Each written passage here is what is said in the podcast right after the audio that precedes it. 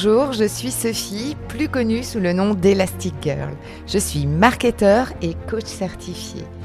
Mon super pouvoir est d'accompagner les personnalités atypiques à développer un environnement écologique pour exprimer leur singularité et retrouver toute leur puissance de création. Si aujourd'hui ton parcours professionnel ressemble plus à des montagnes russes qu'à une croisière sur le Nil, rejoins-moi tous les lundis sur ce podcast Viens t'inspirer des parcours de héros pour designer ta propre quête dans un environnement qui te ressemble.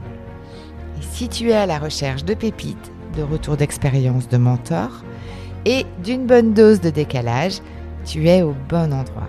Alors c'est parti, on embarque pour ta nouvelle aventure. Hello, je suis ravie de te retrouver pour ce nouvel épisode de la saison 2 pour aborder le sujet des besoins motivationnels.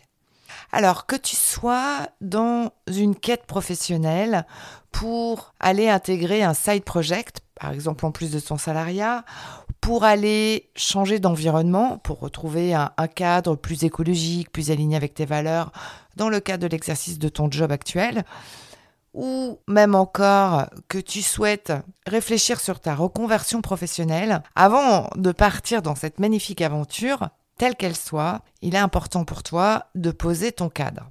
Et la question autour des besoins n'est pas une question aussi facile que ça. Typiquement, si j'ai un manager plutôt contrôlant avec lequel je ne peux pas exercer ma créativité, il y a des chances que spontanément, le besoin qui me vienne à l'esprit soit un besoin de liberté ou un besoin d'autonomie, mais qui couvre finalement une partie assez restreinte des vrais besoins profonds motivationnels dans lesquels j'ai été. Et puis très concrètement, on a besoin, dès qu'on se met en mouvement, un besoin d'énergie et donc là, l'idée, hein, c'est bien de mettre un maximum d'énergie, donc de la motivation, pour euh, que sur ce chemin-là, qui sera sûrement euh, empreint de, surprises, euh, de découvertes, que tu puisses en fait être baigné voilà, par de l'énergie positive avec des émotions qui te remplissent de, de joie, d'enthousiasme et de punch pour pouvoir avancer et, et construire ce projet. Alors quand il s'agit de besoins, une des grandes références à laquelle on pense spontanément, c'est la pyramide des besoins de Maslow. Alors ça, c'est une super vieille pyramide qui fait globalement le job que tu connais peut-être, mais qui, dans notre situation d'évolution professionnelle pour des personnalités atypiques, me semble être euh, moins sexy que ce que nous propose Tony Robbins depuis euh, quelques décennies. Alors je vais justement te parler de ces six besoins motivationnels de Tony.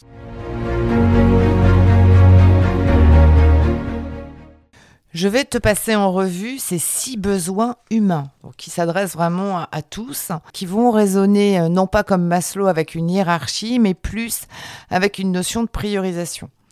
Mais en tant qu'humain, on a tous besoin de s'occuper de chacun de ces six besoins. Alors certes, parfois d'une manière différente, mais en tout cas, chacun d'entre eux va a priori vraiment résonner avec ce que tu es. Alors allons-y, découvrons-les.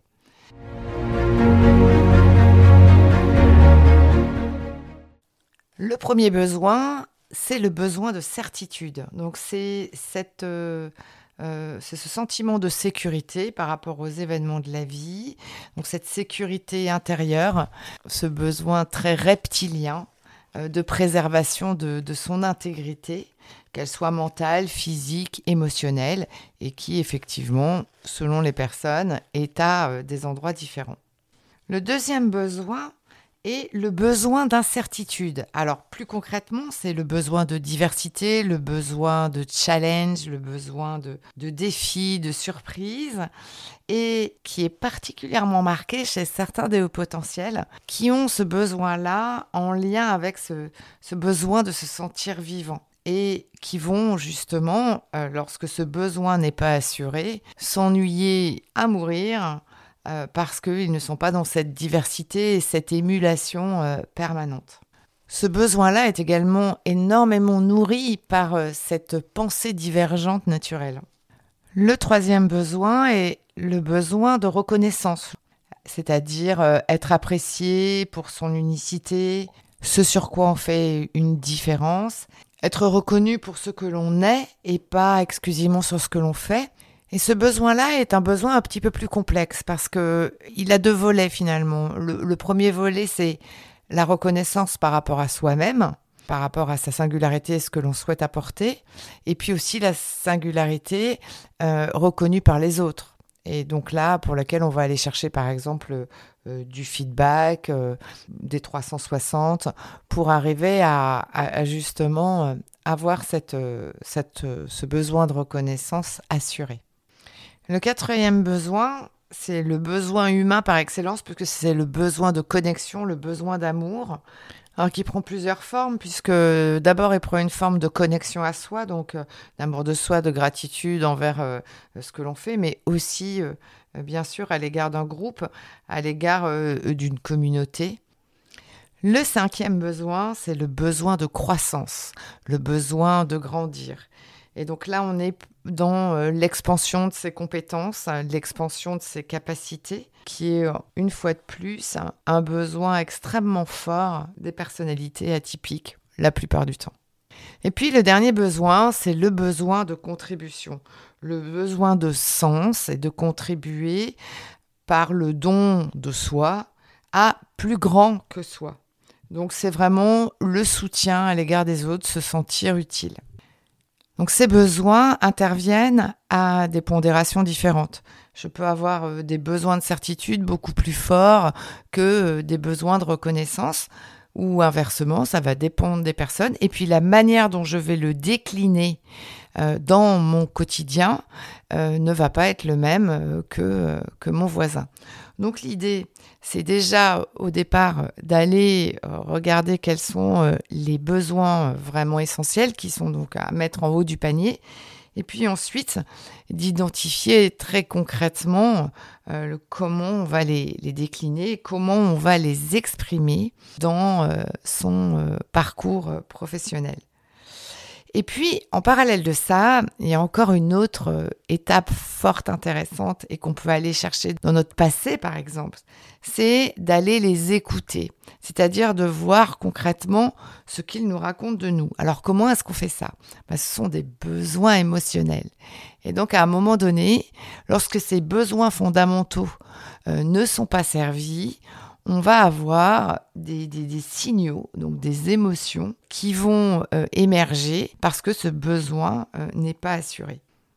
Et donc, bien sûr, ensuite, l'étape ultime est d'aller euh, réfléchir sur que puis-je mettre en place pour mieux assurer ces besoins-là.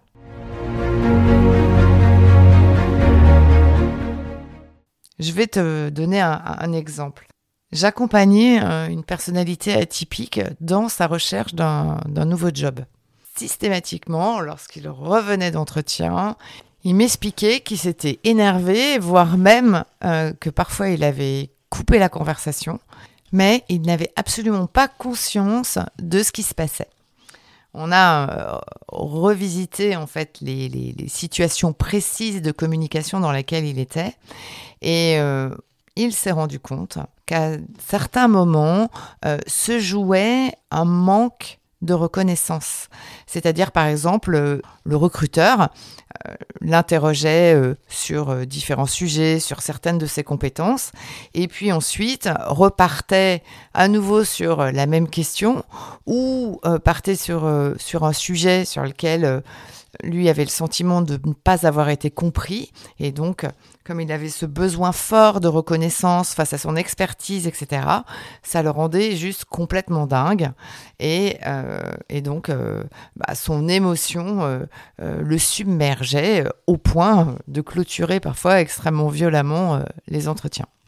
Ce qui est assez amusant, c'est que finalement, en refaisant l'histoire, on s'est rendu compte que c'était bien ce besoin de reconnaissance qui se jouait même lorsqu'il était en poste dans ses anciens jobs parce que il n'avait peut-être pas forcément euh, une expression la plus claire ou adaptative avec ses interlocuteurs et systématiquement la scène se rejouait. Et donc, pour assurer ce besoin, il a mis en place des techniques assez simple. Dès que cette émotion remontait, qu'il la sentait remonter, euh, il reformulait ou posait des questions à son interlocuteur. Et puis ensuite, plus tard dans ce job, il l'a également fait pour s'assurer que euh, la personne avait bien compris et pour demander s'il y avait suffisamment de clarté dans ce qu'il avait proposé, dans ce qu'il avait exprimé, euh, euh, pour éventuellement revenir dans une posture de communication. Parce que ce besoin-là, ce besoin de reconnaissance, était tellement viscéral chez lui que finalement il se faisait submerger par ses émotions. Et au-delà de cet accompagnement euh, dans le cadre de sa recherche d'emploi, le coaching lui a également permis de prendre conscience que ce besoin de reconnaissance était tellement fort euh, qu'il lui était plus difficile ou en tout cas plus inconfortable de travailler euh, dans des fonctions transverses, dans des fonctions avec lesquelles il était potentiellement en interaction avec des personnes euh, qui n'avaient pas le même langage que lui, euh, euh, qui n'avaient pas les mêmes compétences que lui. Et ça lui a permis, en tout cas, de se recentrer sur sa recherche d'emploi et sur ses besoins motivationnels pour être dans un cadre, dans un environnement qui lui correspondait mieux, c'est-à-dire un environnement d'experts. Si tu es toi-même en plein mouvement pour aller créer plus d'écologie et plus d'alignement dans ton job, n'hésite pas à aller t'abonner à la newsletter du storytelling des héros. La newsletter s'appelle le X et euh, tu peux la retrouver sur le site web emul.fr, h e m u slash news, N-E-W-S. Et si tu as des amis qui nagent en brasse coulée dans leur environnement pro, n'hésite pas à leur transférer ce podcast ou la newsletter. Tu leur offriras sûrement un cadeau caché. Alors merci pour ton écoute et prends bien soin de ton cap et à lundi.